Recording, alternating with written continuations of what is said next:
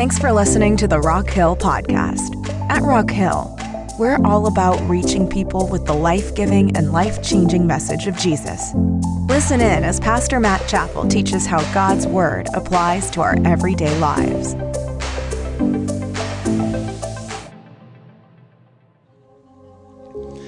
Jonah chapter 3 uh, is where we're going to be this morning. And uh, let's start reading in verse number 1. The Bible says this And the word of the Lord came unto Jonah the second time, saying, Arise. Everybody say, Arise. He says, Arise, go into Nineveh, that great city, and preach unto it the preaching that I bid thee. So Jonah arose and he went unto Nineveh according to the word of the Lord. Now, Nineveh was an exceeding great city of three days' journey. And Jonah began to enter into the city a, a day's journey, and he cried and said, Yet 40 days, and Nineveh shall be overthrown. So the people of Nineveh believed God and proclaimed a fast and put on sackcloth from the greatest of them even to the least of them. For the word came unto the king of Nineveh, and he arose from his throne, and he laid his robe from him and covered him with sackcloth and sat in ashes and he caused it to be proclaimed and published through, through Nineveh by the decree of the king and his nobles, saying, Let neither man nor beast, herd nor flock taste anything, let them not feed nor drink water, but let man and beast be covered with sackcloth and cry mightily unto God. Yea, let them turn, everybody say, turn. Turn every one from his evil way and from the violence that is in their hands. Who can tell if God will turn and repent and turn away from his fierce anger that we perish not? And God saw their works, that they turned from their evil way, and God repented of the evil that he had said that he would do unto them, and he did it not. Let's have a word of prayer together this morning. Father, thank you for this day that you've given us, and God, thank you so much for this opportunity to come and uh, to worship you this morning. And uh, Lord, we're, we're so grateful uh, that we can come together and, and lift high your name and open up your word and glean powerful truths that we can apply to our own lives. And God, I pray that today would be uh, a day where we uh, focus in on your word. God, I pray that for the next few minutes we can put away all the distractions of life and any bar- barrier that might be standing in the way from us uh, receiving a word from you. And uh, Lord, I pray that you would fill me with your spirit, give me the words to say. And uh, Lord, I pray that we can leave here challenged and encouraged. We love you. In Jesus' name, and everybody said, Amen. Amen.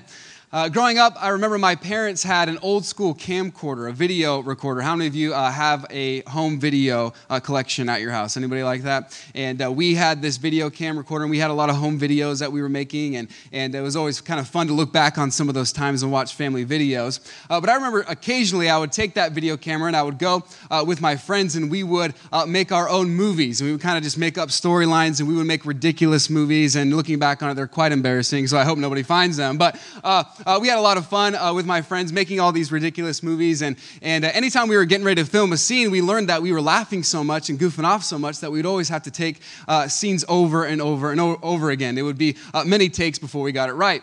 And uh, obviously, this is the same in, in, professional cinematography. They have to sometimes shoot scenes over and over and over again. And sometimes when we watch a movie or a show and it has just kind of a short scene of just a few seconds, the reality is sometimes it takes them hours hours and sometimes days and weeks to film just one uh, small scene. Uh, an example of this would be the original Spider-Man movie. Anybody seen the original Spider-Man movie? And uh, there's a scene. Uh, hello. There we go. I'm like, the rapture's happening or something right now. I don't know.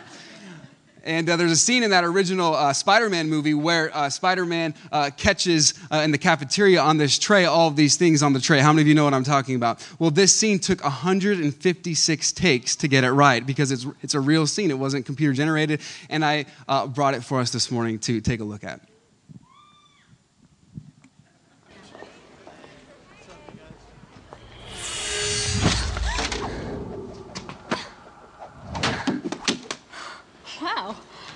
Reflexes. there we go. 156 takes, and they had to catch it and get it all right. And uh, sometimes that's the reality of when you're uh, uh, making a film. It's just a lot of take after take after takes.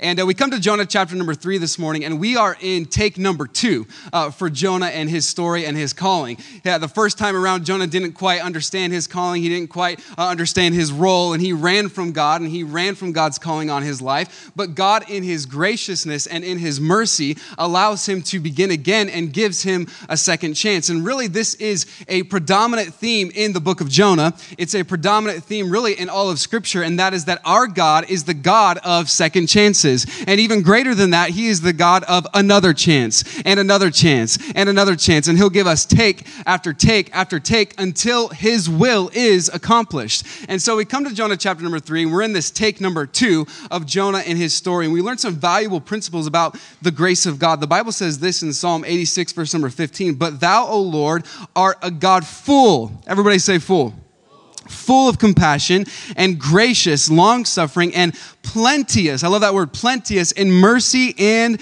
truth. And so, this kind of uh, enormous compassion and this grand uh, plethora of grace that is available to us uh, is unique to our God. The Bible says this in Micah chapter 7, verse number 14 Who is a God like unto thee? Who is a God like unto that, that, that pardoneth iniquity and passeth by the transgression of the remnant of his heritage? He retaineth not his anger forever because he delighteth in mercy. And so the prophet Micah is saying, God, there is no one else like you. There is no one else that offers this kind of wonderful love and compassion and grace and mercy. God, you are God alone. There is no one else that is quite like you. That God is a God of second chances. He is the God of another chance and another chance and another take and another take. And I read a story uh, uh, this week, an article about a football player named A.J. McCarron. And uh, he uh, won a couple of national titles with Alabama football team, and, and uh, now he plays in the NFL. And he was telling his story in this interview, and he was talking about how when he was five years old, he was involved in a terrible jet ski accident and uh, really caused some brain damage and, and, and fractured his skull, and he was blind for a time. And when that happened, the doctor said he had only two hours to live. And then the prognosis kind of got better over time and a little bit uh, a little here and there he was able to gain back his sight. And eventually he made this full recovery. And in the interview he said this god gave me a second chance. I was going to make the most of it. I feel like i have. I don't take life for granted. And what i want us to understand this morning as we unpack jonah chapter number three is this.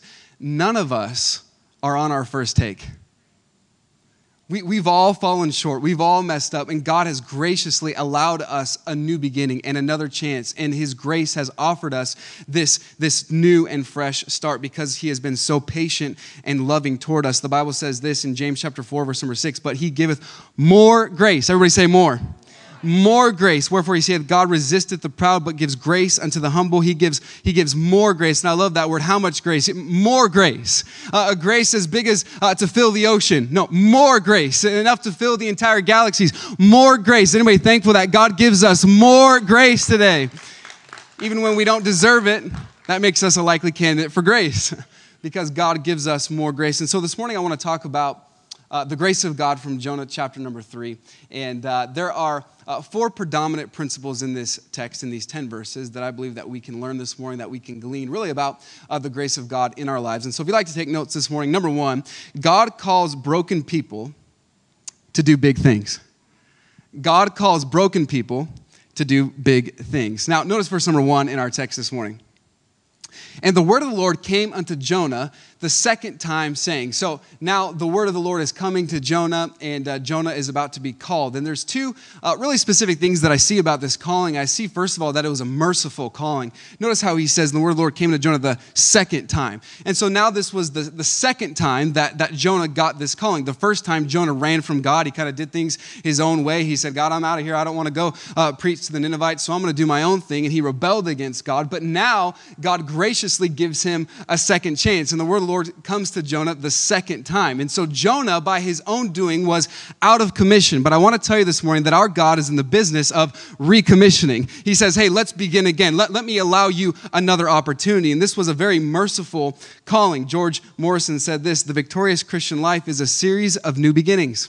It's a series of, uh, uh, of new beginnings, uh, going uh, over it once again. Scripture is filled with broken people who did big things. All throughout the Bible, we see characters that, that, that fell and that made mistakes and that they rebelled from God and, and uh, ran from God, and God gave them a new beginning. Abraham, he ran from God and went to Egypt. He lied about his wife, and yet God gave him another chance. Moses, he was a murderer, he was an outcast, he was an orphan, he was a stutterer, he, he made a lot of mistakes, but God graciously used him to be the leader that brought his people out of Egypt. Uh, we see time and time again, Peter, he denied Christ three times, but God used him in a great and mighty way. David, he sinned with Bathsheba and he suffered the consequences of that sin, but it's interesting that David was called a man after God's own heart after he sinned with Bathsheba. What I'm trying to tell you today is that God uses broken people to do big things. And we see that here in the life of Jonah, that God is graciously giving him another chance, and the word of the Lord came to him the second time. The Bible says this in Micah 7 8 Rejoice not against me, O mine enemy. When I fall, I shall arise. When I fall, I shall arise. When I sit in darkness, the Lord shall be a light unto me. And so we understand that God is so gracious that He'll give us a second chance. But I want us to be careful this morning. I want to clarify a few things because I think that we need to be careful when it comes to second chances that we understand what the Bible is talking about so we don't get into some wrong theology. And so I want to make a couple statements about uh, uh, second chances. And the first one that I'll make is this a second chance is not always guaranteed. You say, well, God is the God of second chances. He is. But if we willfully reject God without repentance and run from Him, we're not guaranteed a second chance. Just ask Lot's wife. Ask Ananias and Sapphira in Acts chapter number 5. Judgment came fairly quickly for them. And so, what the Bible is teaching us is that we cannot just use the grace of God as this mantra to just kind of live however we want and do whatever we want because we're going to get a second chance. That is a perversion of the grace of God. See, the grace of God is not a license to sin, the grace of God is a motivation unto holiness. And so we can't just say, oh, well, God's going to give me a second chance, and so I can just kind of live however I want and do whatever I want. Paul had to correct this erroneous thinking in Romans two times when he said this in Romans 3, verse number 8. He says, And not rather as we be slanderously reported, and if some affirm that we say, he's saying, People are saying this and it's wrong, and I need to correct this. Let us do evil that good may come. He says that that's the wrong way of thinking. We can't just say, Let's do evil because we're going to have grace to just kind of cover it all up. So let's just live however we want. He says in Romans chapter 6, verses 1 and 2, he says, What shall we say then? Shall we continue in sin that grace may abound? God forbid. How shall we that are dead to sin live any longer therein? So we can't just say, oh, I'm going to get a second chance, and so I'll just live however I want. And so we have to understand that, uh, that the grace of God is a motivation to holiness. But I want us to notice a second thing about these second chances and how the word the Lord came to Jonah the second time is that the reality is this morning we have something far better than a second chance. Okay? Um, a second chance is great, but what good does a second chance do if you're never able to get it right? If we went into a kindergarten classroom and we put a calculus test on every desk and said, "All right, take the test," and they kind of just looked at it and you know wrote what they wanted to write, and then they turned in the test, and the teacher put an F on all the tests, and then he came back and said, "Oh, don't worry, you all failed, but I'm going to give you another chance." Well, they're still not going to get it right. It doesn't matter how many chances they're going to get, right? They're still going to fail the test. And the Bible says this Jesus said in Matthew chapter number five, He says this Be therefore perfect. Everybody say perfect. Even as your Father which is in heaven is perfect. Now, I want to tell you something today. That is a test that we will never be able to pass. It doesn't matter how many chances we get. It doesn't, it doesn't matter how hard we try or how many opportunities uh, we get. We'll never be able to live up according to God's perfect standard of perfection. Hey, we all fall short of the glory of God. The Bible says that there is none righteous, no, not one. It doesn't matter how hard we try or how good of a person we might attain to be. We all fall short. And so, what we don't need we have this second chance, but we have something far better than a second chance. We actually have God's righteousness imputed to our account. And this is the great, great news of the gospel, justification by faith. The Bible says this in 2 Corinthians 5.21, For he hath made him to be sin for us who knew no sin, that we might be made the righteousness of God in him. And this is what theologians call the great exchange, that, that our sin was imputed on Christ's account so that he could pay the debt that we could never pay, and that Christ's righteousness by the glory of God was imputed to our account so that we can have a perfect right standing before God. Is anybody thankful today that we can have a right standing before God the Father? Father because of what Jesus did on the cross. See, this is far better than a second chance. We have the gospel of Jesus Christ. And so we can't use the grace as just a license to sin. And, and we have to understand that the reality is, is we have a right, perfect positional standing before God because of what Jesus did on the cross. The Bible says this in Titus not by works of righteousness which we have done, but according to his mercy. According to his mercy, he saved us. See, Christianity is the only faith system where God makes the demands and then meets the demands. It's by his mercy that he saved us. And so, this calling that came to Jonah the second time, it was without a doubt a merciful calling, but I want you to see also that it was a monumental calling. Uh, this was a big deal. Notice what the next verse says in verse number two. He says, Arise and go unto Nineveh, that great city and preach unto it the preaching that I bid thee. And so this is the second time in the book of Jonah that the city of Nineveh is called great. It will be called great two more times before the book is finished. And so the Bible is emphasizing and scripture is emphasizing that the city of Nineveh is great. It was great for three primary reasons. It was great in size, it was great in splendor, and it was great in sin. It was great in size because history tells us it was about 60 miles in circumference. It was great in splendor because no doubt it had temples and buildings and structures that were magnificent to behold. But it was most uh, uh, famously noted for its sin. And the prophet Nahum in Nahum chapter number three describes the city of Nineveh and kind of what's going on in the city of Nineveh. And if you want some spare, if you have some spare time and want to learn about Nineveh, read Nahum chapter number three, and he describes it. And he says that, that Nineveh was characterized by its witchcraft, prostitution, child sacrifices, and murder. That, that's what Nineveh was good at. That's kind of what they were known for. And so this was a women abusing, people hating, violent, barbaric city. But watch this God loved them. And just as God gave Jonah a new beginning, and just as God gave Jonah a second chance, he wants to give the city of Nineveh a second chance. And he wants to extend his grace even to the city of Nineveh. And so this was this, this great city. This was a monumental assignment. This was a great task. And then he says, And preach unto it the preaching that I bid thee. Now there's a novel idea. Preach what I tell you to preach. Don't just get up, don't just go and say whatever you want to say. No, you have to preach what I tell you to preach. Preach the word of God. See, if, if a mailman uh, were to take your mail and kind of sort through and only give you the mail that he thought that you should get, we would say, hey, that's not right. We would even say, hey, that's a crime. Don't do that. Well, what's happening so often is we only go to the Bible for what we want to hear and we only listen to preach, preaching that we want to hear. Oh, that, that, that's good. Let, let me hear that. But see, we'll never be able to appreciate the good news of the gospel if we don't first understand the bad news of sin and judgment. And so, so, so Jonah is, is instructed to preach, preach the preaching that I bid thee. The Bible says this in Acts chapter number 20, verse number 27.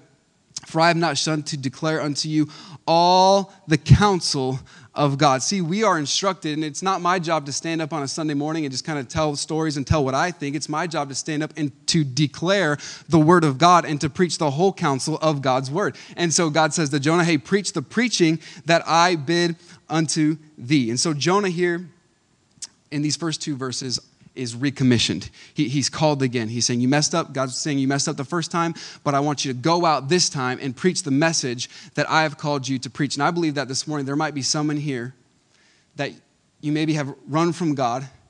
Maybe you have rejected the assignment that God has given you, and today He wants to recommission you and say, Hey, it's time to get back on track. It's time to go out and to preach the message that I've called you to preach. See, there might be there, there, there might be someone in your neighborhood that needs the gospel message. There might be someone at your workplace that you have a burden for that you know needs to come to church. You might have some relationship of someone that is hurting, that's going through a difficult season, and they need God to come in and strengthen their life. And, and you have that message of hope and you have that message of deliverance, and it's our job to go and to declare that message and to deliver that message. See, the Bible says this in Romans chapter 15, verse number 20 Yea, uh, so have I strived to preach the gospel to, to preach the gospel, not where Christ was named, lest I should uh, build upon another man's foundation. And Paul was trying to go anywhere to anybody that didn't know about Jesus, and he was preaching the good news of Jesus Christ. And you say, Well, I'm not qualified to do that. See, I don't, I don't know if I have the right words to say, and I don't know if people will listen to me if I invite them to church, or I don't know if people are going to listen to me if I try to share the gospel with them. Well, just remember that God uses broken people to do big things. Oswald Chambers said this Leave the broken, irreversible past in God's hands and step out into the invincible future with Him. And so we have to understand, number one, this morning, that God uses broken people to do big things. Notice number two this morning compliance does not always equal repentance.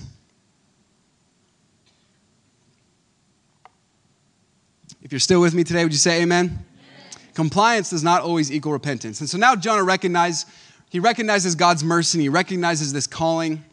And so he responds to this calling. And I see two ways in which he responds to this calling. First, there was this external obedience. Notice uh, the next verse, verse number three. So Jonah arose. He, he obeyed right away. This was not uh, something that he kind of dilly dallied around. He was not delinquent in his obedience. He said, Okay, I'm going to go. He, he, he, arose and he went unto Nineveh according to the word of the Lord. Now, Nineveh was, a, uh, was an exceeding great city of three days' journey. Now, in this time and culture, a, a, a, one, day, one day's journey was considered about 20 miles by foot. And so that, that's, this verse tells us that Nineveh was a great city, about uh, 60 miles in circumference. And so this was not an easy task. And so, so, so Jonah, he, he obeys and he says, okay, I'm going to do it this time. I'm not going to run from God this time. I'm going to be ob- obedient according to the word of the Lord. Maybe that's where you are this morning. Maybe, maybe that's, that's the first step for you that you just need to say, okay, you know what? I'm going to do what God told me to do. I'm going to be in submission and obedience obedience according to the word of the Lord. It's amazing sometimes where we get our life principles and it's not according to the word of the Lord. And so, so, so Jonah is, he's obedient. The Bible says this in 1 Samuel 15, verse number 22. And Samuel said, Hath the Lord hath the Lord as great delight in burnt offerings and sacrifices as in obeying the voice of the Lord. Behold, to obey is better than sacrifice, and to hearken than the fat of rams. And so to obey is better than sacrifice. And Jonah says, Okay, I'm going to be obedient now. I'm going to go to Nineveh and I'm going to preach this message. Now, have you ever thought about how he was supposed to go about doing that? That Jonah was just supposed to go into this hostile territory, this barbaric place, and he's supposed to preach the message that God told him to preach. They didn't have radios, they didn't have TVs. He couldn't just go in and, and hop online and start a live stream. You know, how, how, how is Jonah going to do this? How's he going to go and preach this message? Well, the Bible tells us exactly how he does it. Notice the next verse, verse number four. And Jonah began to enter into the city a day's journey, and he cried. So he did it passionately and said, Yet 40 days, and Nineveh shall be overthrown. That is Jonah's sermon. That's it. Jonah goes in to the city and he says, Yet 40 days, and Nineveh shall be overthrown. And he drops the mic. Jonah does the bare minimum. Have you ever given, been given a, a test in school, in college, or something, and, and, there was a minimum word requirement? You know what I'm talking about? And you just kind of work and try to get barely to that minimum. Once you're there, it's like, okay, good, I'm done. And then there's always the overachievers, and like, I just couldn't quite get it in the, in the minimum. Where you're like, yeah, whatever. You know, that, that was never my problem. Jonah meets the bare minimum. He goes and he preaches. In fact, in the Hebrew, it's only five words. He goes in, yet 40 days and Nineveh shall be overthrown. And so we see that Jonah had this external obedience. He obeyed and he went and preached, but we also see that he had this internal reluctance. There was still something wrong with Jonah's heart. There was still something that was bothering him. No message of forgiveness, no message of mercy, no message of, hey, a new beginning, second chance like I got. None of that included. Why? Because deep down in Jonah's heart, he still didn't want the Ninevites to be saved. We'll see more about that next week, but Jonah still had this, this problem in his heart. He had this external obedience, but he had this internal reluctance. And I want to tell you this morning that compliance does not always equal repentance.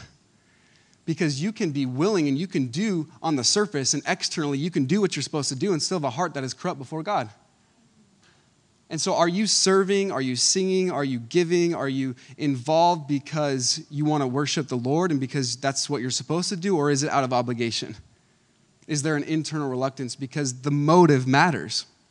Your motive matters in serving the Lord. The other day, I was up early and I was studying and I was working out my computer. And uh, my son Luke, he came down the stairs and he was kind of tired. He just woke up and he came over to me and he said, Dad, can I whisper in your ear? And I said, Sure, you know, come over here. And uh, he came over and he said, Dad, I love you. And I was just like, This is the best. You know, it doesn't get any better than that. And then before I could skip a beat, before I knew it, the next thing that he said is, Now can I have some candy? and I was like, Okay. At that point, I wasn't even mad. I was like, Sure, let's go. You know, let's, let's get some. I didn't even care at that point. He loved me, but he also had an ulterior motive. he wanted some candy. And a lot of times we're really great at on the surface and externally doing what we're supposed to do and putting on a show and kind of going through the motions, but, but God wants us to have the right motive. And Jonah here was kind of walking through the city and he was saying, Yet 40 days and Nineveh shall be overthrown. Yet 40 days and Nineveh shall be overthrown. Yet 40 days and Nineveh shall be over. He's just kind of walking through the city crying it. Now, now, now his sermon may have been short and uh, it may have been very brief, but it was also very powerful because uh, every single word packs some punch. He says, Yet 40 days. Now, in Scripture, 40 days is always kind of a sign of testing and judgment. Uh, the, the, the flood in Noah's day, it rained for 40 days and 40 nights. Um, Goliath, he, he, taunted Israel for 40 uh, days. The children of Israel wandered in the wilderness for 40 years. And now Nineveh, uh, Nineveh is given uh, 40 days to repent. And so, whenever the term 40 days is seen in Scripture, it's basically saying, hey, God's not playing around. This is serious. You need to take this message seriously. So, 40 days, and Nineveh shall be overthrown. That word overthrown is the same word used when God uh, spoke about destroying the city of Sodom and Gomorrah.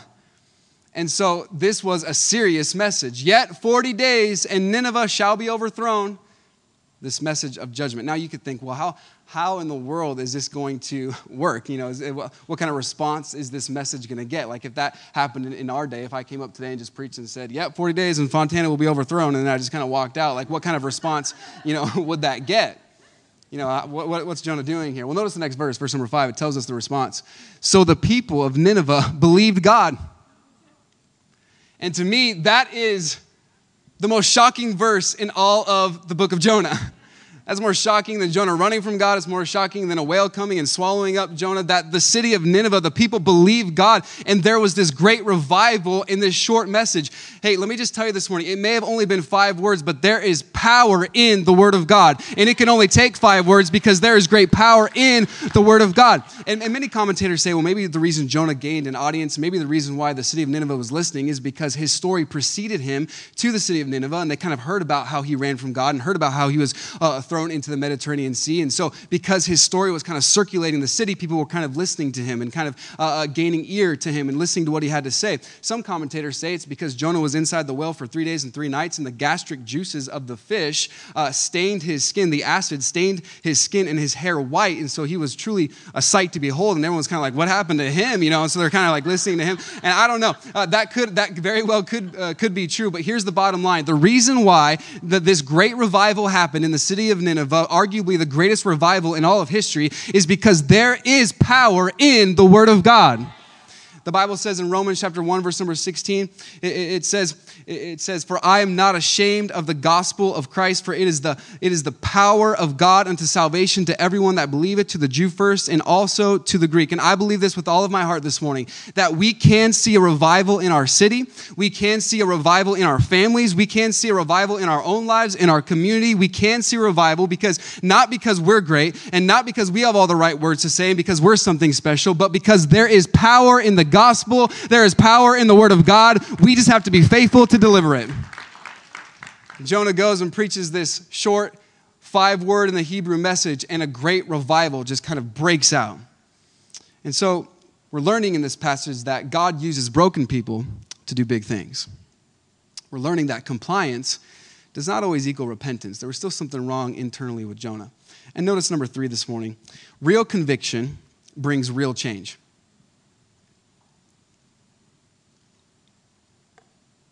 Real conviction brings real change. My wife, Katie, she enjoys uh, signing us up for television shows. And uh, notice how I said she enjoys that. Uh, she enjoys signing, signing us up for all kinds of uh, TV shows. She has signed us up for The Amazing Race. She has signed us up for uh, the show Wipeout. We actually went to an audition to get on the show Wipeout. Uh, she signed us up for um, uh, several other things, but most recently she signed us up for the show uh, Trading Spaces. Has anybody ever seen the show Trading Spaces, where where you you uh, kind of trade homes with your neighbor for uh, two days and they kind of remodel the home? And she was like, "This is going to be so fun. They're going to remodel the house. It's going to be great." And I was like, I don't, "I don't know about this." And so so we actually had a Skype interview with the show, and we were getting ready to interview and see if they wanted us to be on the show. And so I said, "Okay, let's get let's give it a shot." And so I watched the first episode. I was like, let me see what kind of what we're getting into. I watched the first episode, and the people that got their house remodeled hated it. they, they, they, saw and they were like, I don't like these colors. This isn't my style. You know, I, I, don't like any of this. And I was just thinking, I don't want them coming in here and doing this into my house, you know? And, uh, and so I told Katie, let's just uh, thank you, but no thank you. Let, us let, not do this. And I, and I told her, I like our house just the way that it is. You know, sometimes in life, the reason why we don't experience revival and we don't experience restoration is because we like things just the way they are. And we're not willing for someone to come in, and we're not willing to uh, have counsel or to have input in our lives and biblical wisdom come in and say, hey, there's some things that you need to change. And what happens here in this text is we see this great revival break out and this great conviction that the Ninevites feel. And that great conviction, that real conviction, leads to real change. Now, in the Bible, uh, there's two ways that you can describe repentance. And, and uh, the first way is uh, attrition, repentance of attrition. And that is when uh, that is when it's kind of just out of guilt and you kind of, you're not really uh, upset about what you did, but you're upset that you got caught. And, you know, so you kind of have this, this repentance of attrition. That could have been where Jonah's heart was.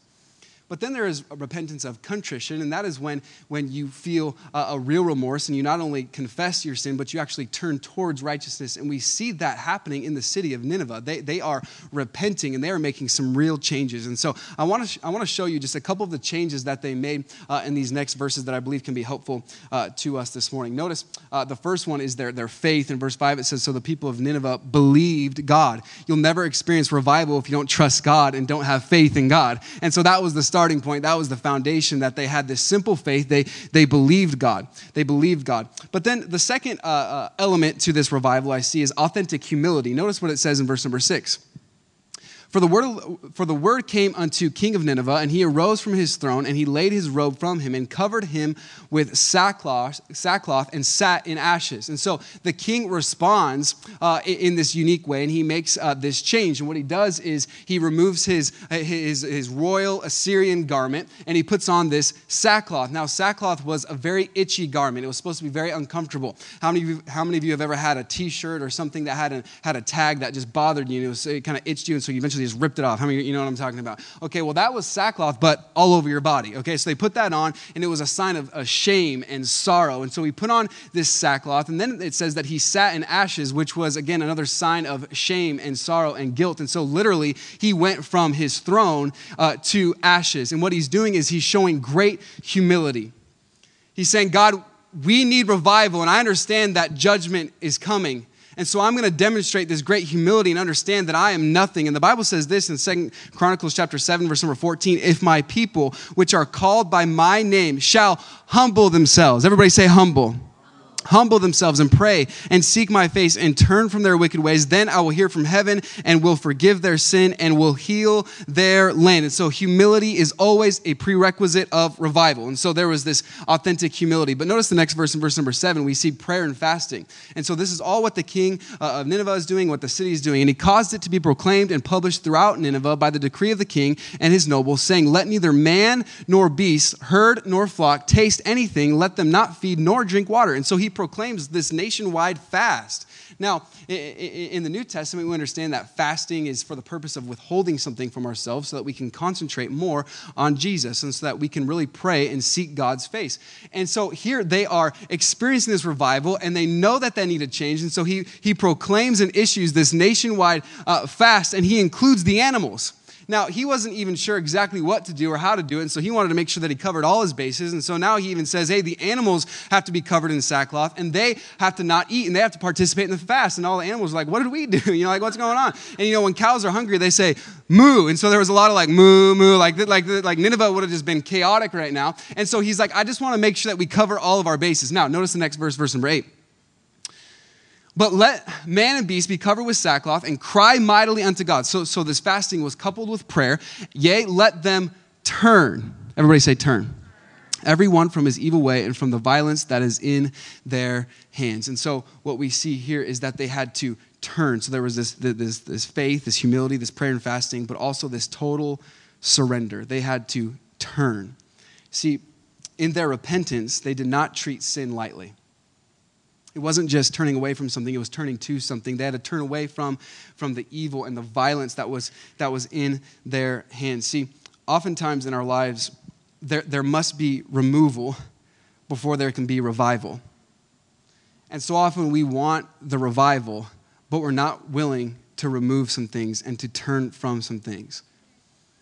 And maybe today, that's the message that God brought you here today to hear that there's something that you need to turn from and I don't know what that is. It could be different for all of us. It could be some form of immorality, some form of entertainment, some wrong relationship, some wrong attitude or mindset or belief system.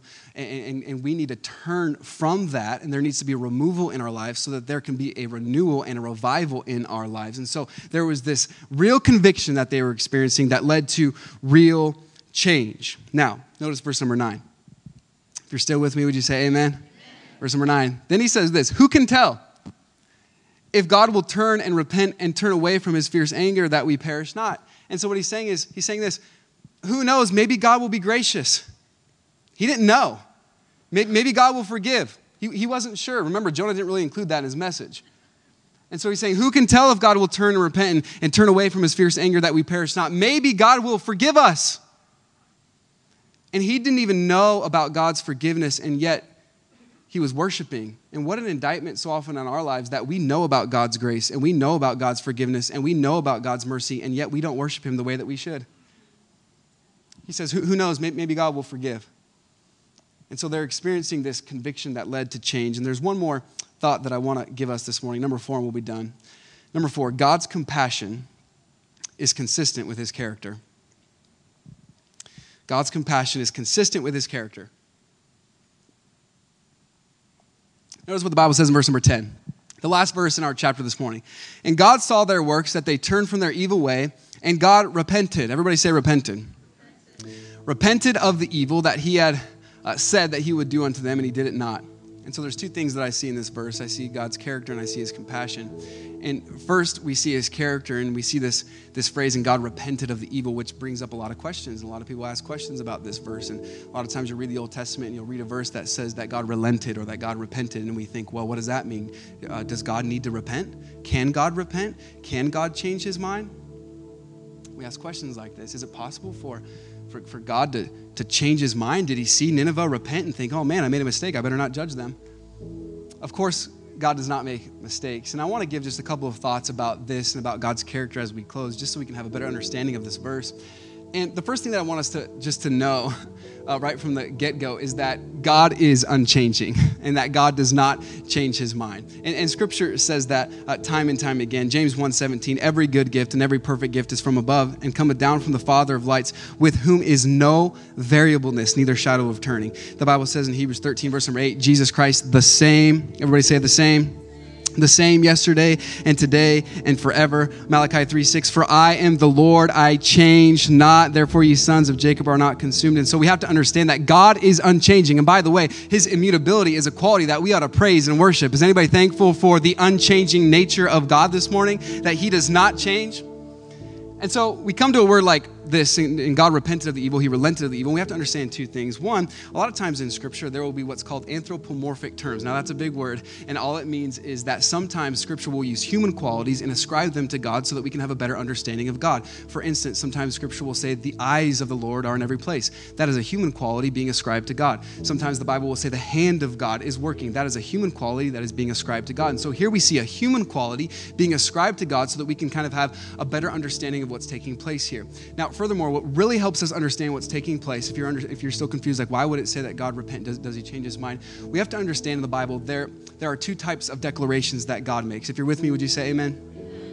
there are conditional declarations and then there are unconditional declarations. A conditional declaration is when God makes a declaration, but it's contingent upon our response okay? Then an unconditional declaration is when God makes a declaration or a promise, and it doesn't matter what we do, that's going to stay the same. Uh, it doesn't matter how we respond. And what we see in Jonah chapter number three is a contingent declaration that's made perfectly clear in the book of Jeremiah. Notice what the book of Jeremiah says regarding this matter. Jeremiah 18, verses 7 and 8 says, At what instant I shall speak concerning a nation and concerning a kingdom, to pluck up and to pull down and to destroy it, if that nation against whom I have pronounced turn from their evil, I will repent of the evil that I thought to do unto them. See, God did not change his mind, He predetermined what He would do. He said, if they respond and if they repent, then I won't judge them. But if they don't respond and they don't repent, then I will judge them. So he, he, didn't change his mind. He was perfectly consistent with his character. And this is what he already predetermined to do because this was a contingent declaration upon their response. And so God does not change his mind. And this really is a beautiful thing because it leads us to our next point that not only does it say that God repented of the evil that he had said that he would do unto them, and he did it not. This speaks of God's compassion. See, this is what God wanted the whole time. God wanted to show the same grace and the same mercy that he showed to Jonah also to the people of Nineveh. This is how great and how loving and how awesome and how merciful and gracious our God is. If you were here last week, when Jonah was drowning in the sea, he prayed an interesting verse and he says, I will look toward the temple and I'll reach my hand toward the temple. You, how many of you were here last week and remember when he prayed that prayer? And it was signifying that he was saying uh, the, prayer that Solomon made when he was dedicating the temple, and it was signifying forgiveness. And Jonah was claiming that promise. But it's interesting because Solomon also went on and he, he extended that prayer and he says this in Second Chronicles, uh, chapter number 6, verses 32 and 33. Moreover, concerning the stranger, everybody say the stranger because that first that first prayer that Solomon was praying back when he was dedicating the temple was for the people of Israel. Now please don't miss this.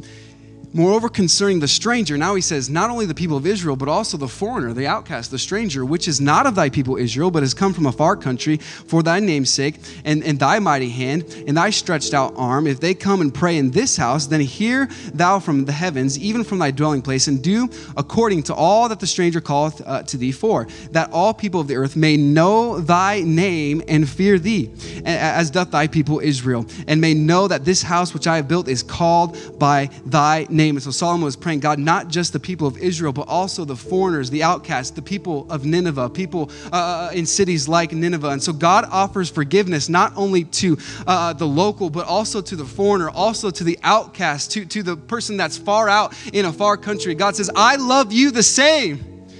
And so, whether this morning this is your first take, your second take, it's your 156th take, whether you are in a bad place right now, whether you are far from God, or whether you are as close as God to God as you've ever been, I want to tell you that God's love for you remains the same.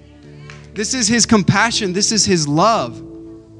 The Bible says this in Romans 37 through 39. Nay, in all these things we are more than conquerors through Him that loved us. For I am persuaded that neither death, nor life, nor angels, nor principalities, nor powers, nor things present, nor things to come, nor height, nor depth, nor any other creature shall be able to separate us from the love of God which is in Christ Jesus our Lord. Nothing can separate us from the love of God. It, it, it's hard for us to comprehend and fathom this kind of love. If we were to imagine the person in life that we love the most, the person in life that we love the most, dying on a cross. That thought is painful. Uh, we don't even like thinking about that. It's unfathomable. We don't, we don't want to even think that. And I want to tell you this morning that's exactly what Jesus did for you and for me because he loves us that much. Th- this is his kind of love. And so, if there's anything that we can learn from the story of Jonah, is that God relentlessly pursues the rebel and he is so gracious and loving to us. The only question this morning is how will we respond to that grace? How will we respond to the grace of God? Will we continue running like Jonah? Will we obey but be reluctant internally like Jonah? Or will we respond and bring about real conviction and real change like the people of Nineveh? And say, God, I understand that I'm a sinner. I understand that I've done wrong. And so I want to make some changes, not because I have to to be saved, but because I want to, because you're so great and I want to please you. How will we respond to the grace of God? Let's bow our heads and close our eyes this morning.